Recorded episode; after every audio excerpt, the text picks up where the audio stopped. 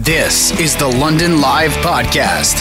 Listen live weekdays from 1 to 3 on 980 CFPL. Greg Murray is a lead plumber with Roy Inch and Son Service Experts and joins us now just again for a little refresher. Greg, uh, been getting a lot of calls? Yeah, quite a few. Yeah.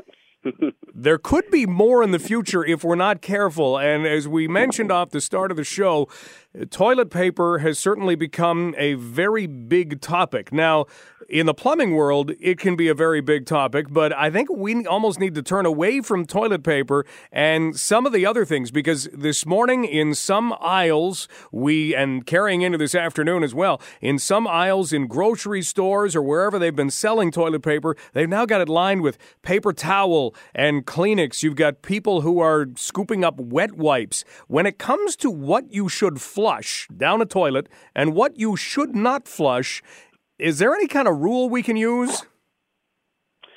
Well, there's always the basic stuff that you shouldn't flush down to begin with, no matter what's going on, which is uh, any feminine products. That's uh, definitely a no-no.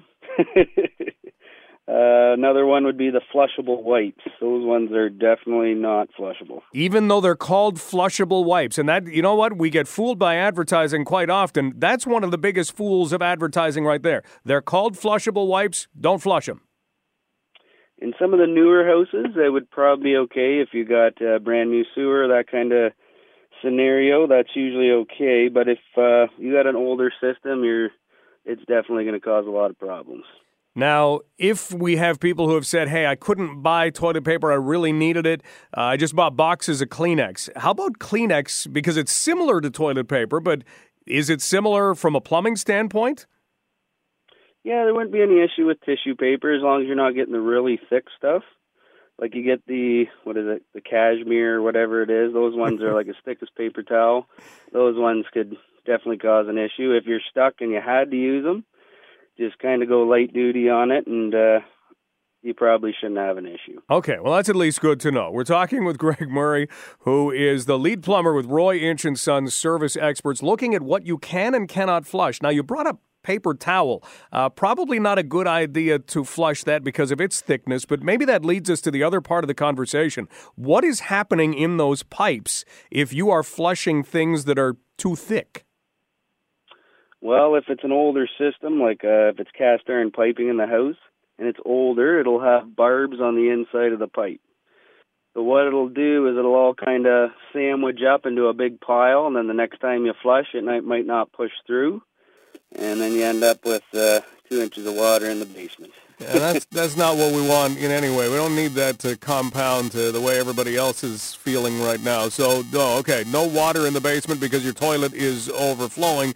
Now, if you do get an issue like that, how far into the system can something like that be? It can all depend. It matters where it gets caught in the system. Sometimes it can make it all the way to the outside, and if you have an older sewer outside, it'll get caught up in there. So if you have tree roots problems and then you put paper down, paper towel or flushable wipes down, it'll all kind of build up into a big pile with the roots, and then you're in big trouble. Is it the toilet paper is just designed to kind of break down when it is flushed down? Yeah, it's it's just the way it's made. It's not as thick, so when the water gets to it, it kind of breaks to pieces. But as everybody knows, if you use too much toilet paper, that can cause an issue as well. Yeah, so don't be shy about flushing more than once. Well, it just uh, some people uh, try to avoid using half a roll. You know, just kind of keep keep it light duty and uh, just use what you need to, and you'll you'll be better off. So Kleenex, that's okay as long as you're not using really thick stuff. Toilet paper, obviously, that's okay. But you mentioned no flushing of feminine hygiene products, no flushing of paper towels. Q-tips can be a bad thing too, right? Yeah, the ear swabs they're uh, they're definitely bad because they turn sideways in the drain and they don't break down in the middle because they're plastic. So it'll just kind of act like a trap, and everything will build up, and you can end up with backups from that as well. Well, Greg, here's hoping that you don't get an excess number of calls in the next little while, given that people are using some different alternatives until the stores can stock their shelves once more. But we really appreciate you taking the time to talk with us today on London Live. Yeah, no problem.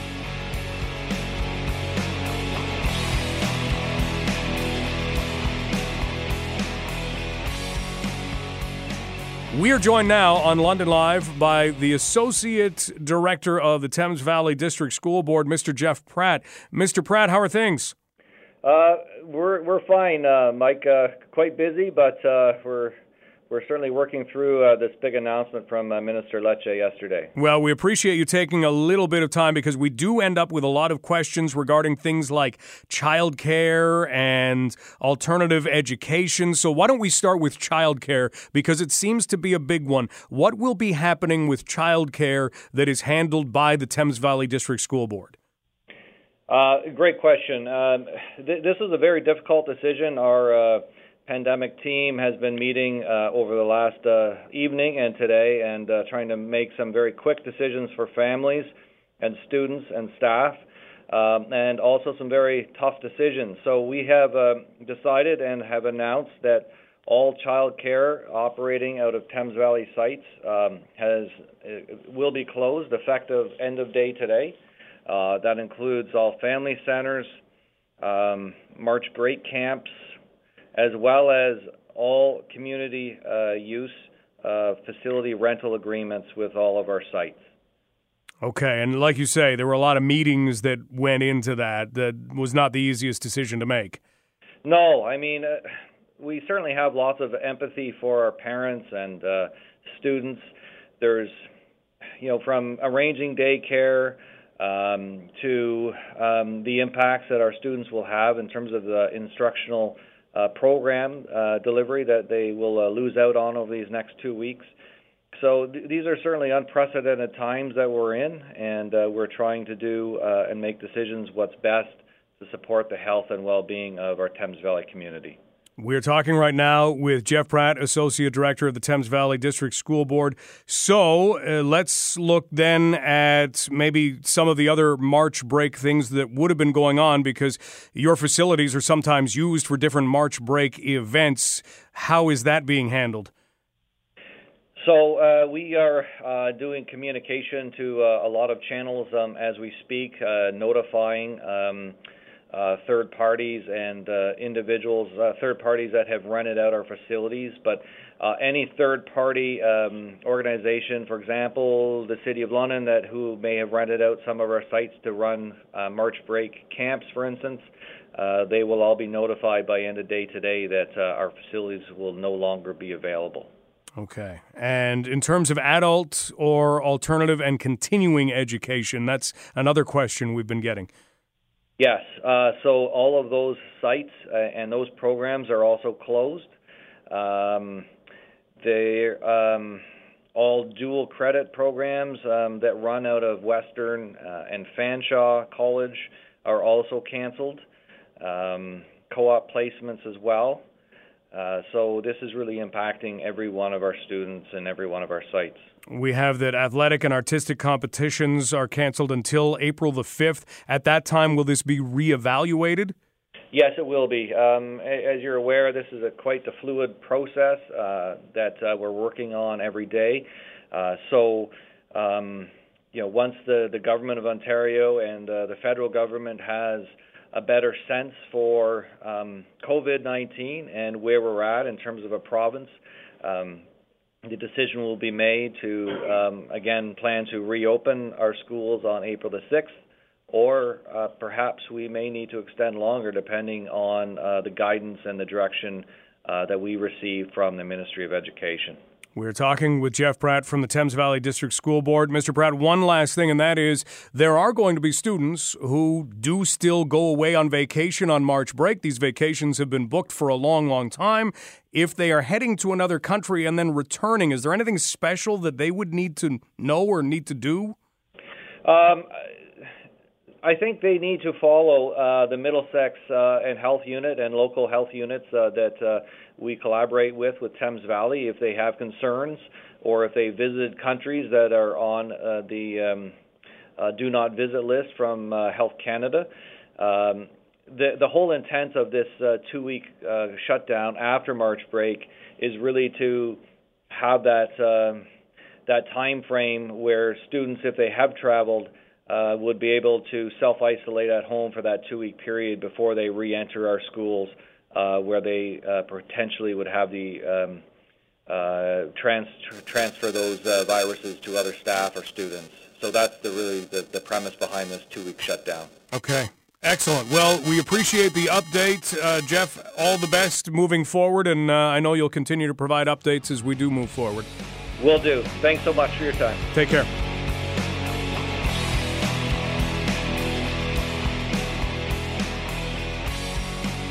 Bleska Kambamba joins us right now. And you know what? This this is a pretty amazing story because if we look at how things have been going off the field and on the field for Bleska Kambamba, you have seen some pretty incredible things. Bleska, thanks so much for being with us. Oh, thanks for having me. Let's kind of go over uh, just how you're feeling as a student athlete right now, watching some of these other athletes who, some of whom you know, not able to compete, not able to continue. What's that been like? It kind of feels surreal. Like uh, I've personally been affected too. My everybody that's been training for the CFL com- combine that was supposed to happen at the end of the month, that even's been canceled. So it's definitely a a period of shock just seeing the wave of uh, different leagues is shutting down. It's very unfortunate, but uh, it's understandable. And so many athletes, and you just outlined it. I mean, CFL Combine, this is something you've been working toward for years. Yet everybody has this, well, it is understandable, which I think a lot of people are kind of surprised by. The idea that a lot of athletes have had either their seasons canceled, the Swiss Hockey League's not even going to have a champion this year, the XFL may not continue, but at the same time, everybody's saying, you know what, I get it. Yeah, for sure. I mean, uh, what can you do? It's really uh, like uncharted territories now, like just seeing everything that's going on. I mean, uh, you got to do what's best for the people in the long run. I, but it's tough, definitely. Well, we use sports for a lot of inspiration, so we need you on this Friday afternoon to provide us with a little bit of inspiration. You've been doing it on the field for a long time. You've had some incredible interceptions over your career, and you had all Canadian honors. I mean, you've you've hit pinnacles on the field, but this garden initiative that you have started off the field, you have to explain uh, kind of the ground roots of why you wanted to help out kids off the field. I mean, it starts from uh, the people in my life that have helped me like get to the point where to where I am now to be able to to provide kids with this opportunity. I mean, I look at uh, just you know my history, my how much my parents put into this, like the sacrifices they made, and the people who helped them with those sacrifices. And uh, there's still things that I I wish I would have had, but I'm not saying like uh, it wasn't enough. But there's opportunities to give kids more than what's like available because because because of high cost, because of uh, all the socioeconomic barriers there. So you're looking to help out kids who maybe don't have the resources financially to participate in the sports that they want to, and you've created the Garden Initiative. When did you put all this together for the very first time? Uh, the very first time it was last year. I mean, I started really looking at what I wanted to do with my life, and I've always worked with kids through summer camps, through tutoring. I don't know. It's something that I felt that I needed because I saw a lot of people that I felt like I wish I could have like done something for them, or I wish that they could have had the opportunities that I had. So I feel like uh, being in the position I am, the network that I have, the the relationships I've made, uh, I'm able to find the right people, and I just I just put myself out there, and been the feedback's been incredible. We're talking with Western Mustang defensive back Bleska Kambamba, and we're talking about the Garden Initiative, which he has put together. A few kids showed up at first, but you mentioned this kind of got big in a hurry. Let us know where you're at now. Uh, where I'm at, I've I've met with uh, a couple of different people that want to uh, help and volunteer, and I've been meeting with an uh, organization called uh, Sports Connect Canada I've met with their chairperson Maria and Maria Rango. She's been very helpful, and we're just looking at ways that we can uh, provide programming uh, sooner than later to the kids that we have like uh, in our reach, and we're just trying to do as much as we can because that's really what you can do. You know what? And that's the kind of news that you need to hear now when we have minor hockey put on hold, seasons have been ended there.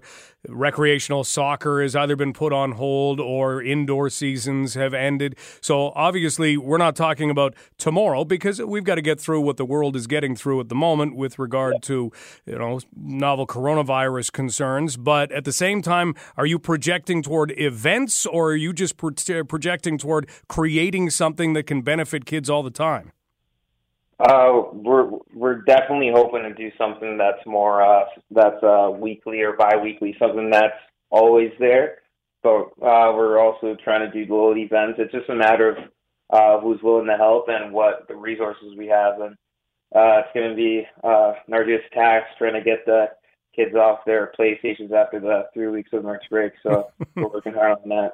Yeah, that's a very good point. Hopefully, there's there's a little football tossing because we've got some good weather. Hopefully, you can get outside, throw a football, throw a baseball, play some street hockey, something like that, and yeah. uh, and we can find a way to not just make it three weeks of PlayStation for the kids who aren't at school. Now, in terms of, of what the Garden Initiative is setting up, you mentioned you've met with a number of organizations. Is it to provide a fund that can help out anybody who doesn't maybe have the resources financially to participate, or would it be about making affordable programs for them to go to? Uh, we definitely want to go the route where we're doing it ourselves. Uh, like I said before, I have a tremendous uh, network of old teammates that have like poured on me, like give me support. That are that are people who have access to these like the connections to people that understand the more how do I say the more athletic development piece of sport. Like we want to give up opportunities kids to play if they want to play, to play to perform, or just a place where they can just drop in and come. Like it's all it's just all about really trying to encompass the idea that I don't know every kid should be able to play, and we want to put it matters into our own hands because we're like the youth that that were affected by it, and we know how we feel like it should change or where we need to change it. Bleska Kambamba joining us as we talk about the Garden Initiative. And it's something that if you want to, you can check out right now by basically going to a, a GoFundMe page. You've set up a GoFundMe page to kind of help out in, in making uh, or in, in helping people make donations. Where can we find that? Uh, you can find it on our Instagram page, uh, through our Facebook. Uh, we've been uh, kind of on the low low end of our um, of our progress just because we're doing a lot of behind the scenes things. But soon uh, we'll be back and running full full uh, full go. We'll be ready to make some change, make some kids smile. Bleska, before we let you go, what has sports done for you in your life? Is there even a way to describe it? Um, it's uh, it's it's pretty indescribable. I mean, from the people that I've met, from the opportunities that I've opened, like it's I just want to make sure that anybody that a kid that was like me that had the drive, that had the passion, I want to be able to give back because it's given so much to me. So it's all really about the respect of the game. So you guys have an Instagram page, you have a Facebook page. We can find those at the Garden Initiative. Absolutely. Beautiful. Good luck with everything. We'll continue to follow this story, and good luck with the football career once it resumes. I appreciate it. Thank you for having me. Take care. You've been listening to the London Live Podcast. Catch the show live on weekdays from 1 to 3.